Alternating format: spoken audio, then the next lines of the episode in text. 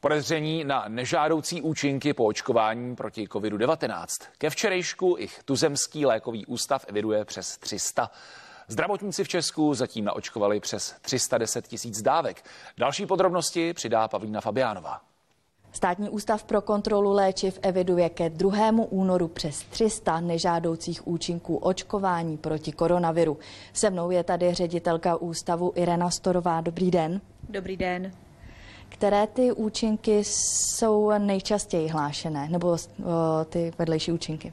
Tak my vlastně ke 2. únoru, což je předevčírem, tak máme hlášeno 322 vlastně podezření na nežádoucí účinky po očkování uh, proti COVID-19. Uh, úplně mezi ty nejčastější patří vlastně ty očekávané, to jsou i ty, které byly pozorovány v klinických hodnoceních, to znamená vlastně nějaká bolestivost, duření, začervenání v místě toho vpichu, případně nějaké příznaky, které jsou třeba podobné, když máte chřipku, to znamená horečka, bolest hlavy, nějaká únava, malátnost.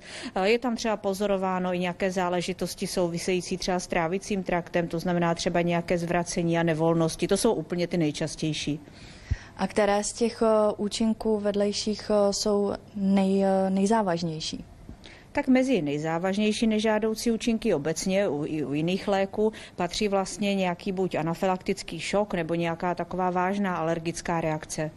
Kolik takových případů uh, tam evidujete?